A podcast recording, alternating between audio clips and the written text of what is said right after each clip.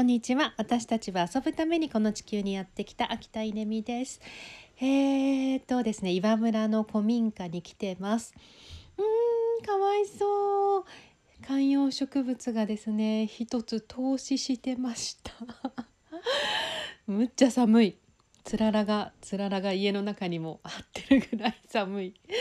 こんなに寒いんですね。ということで今、えー、キムチ鍋を作りながら、えー、とこれを話してますが、えー、昨日ありさんをゲストに招いて新しい本の自宅でオンライン企業を始めました。の、えー、とオンライン講演会を行いました、えー、70名を超える734名入ってたと思いますが、えー、とオンタイムで入ってくださってあの聞いてくださって本当にありがとうございます。なんか最後ですね挨拶のところで私ちょっと感極まってしまってあのうまく話せなかったので最後に話しか話か話したかったところだけ今話してみたいなと思います。え何を話したかったかというとうん、まあ、このコロナ禍で本当にあの生き方を変えなければならないそして、えー、ステイホーム、えー、外に出られない会いたい人に会えないという、まあ、そういう今状況にあると思うんですけれども、えー、もう本当にあのこれはちょうどいい。これはちょうどいいという、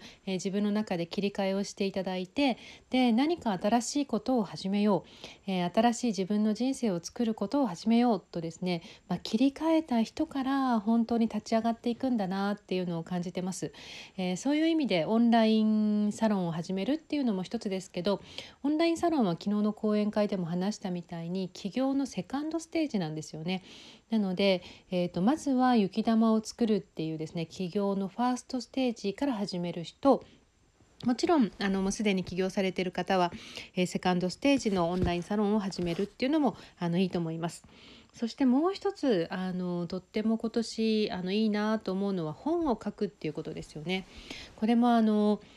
本を書くってすごくあのこもってする作業なのでなかなかね外に出歩いてばっかりいるとあの落ち着いて書けないっていうのありますけどえ今年はですねもうむっちゃいい年だと思います。なので、えーと、このコロナ禍っていうのをうんとピンチはチャンスじゃないですけれども本当にこれはちょうどいいと思えた人から立ち上がっていってそして新しい時代を作っていくんだなと思います。えー、私は本当にそこに向かいたいという人をサポートしたいので企業ひふみ塾本当に皆さんの、え、お越しを待っているし、えー、プロコーチ養成講座、えーと、コーチングを学んで、えー、コミュニケーション、ーションえもっともっと上達したいという方の応援をしていきたいと思っています。ということで、え昨日は本当にありがとうございました。最後ちょっと感極まって、え挨拶がままならなくて失礼いたしました。え今日も皆さんにとって良い一日でありますように。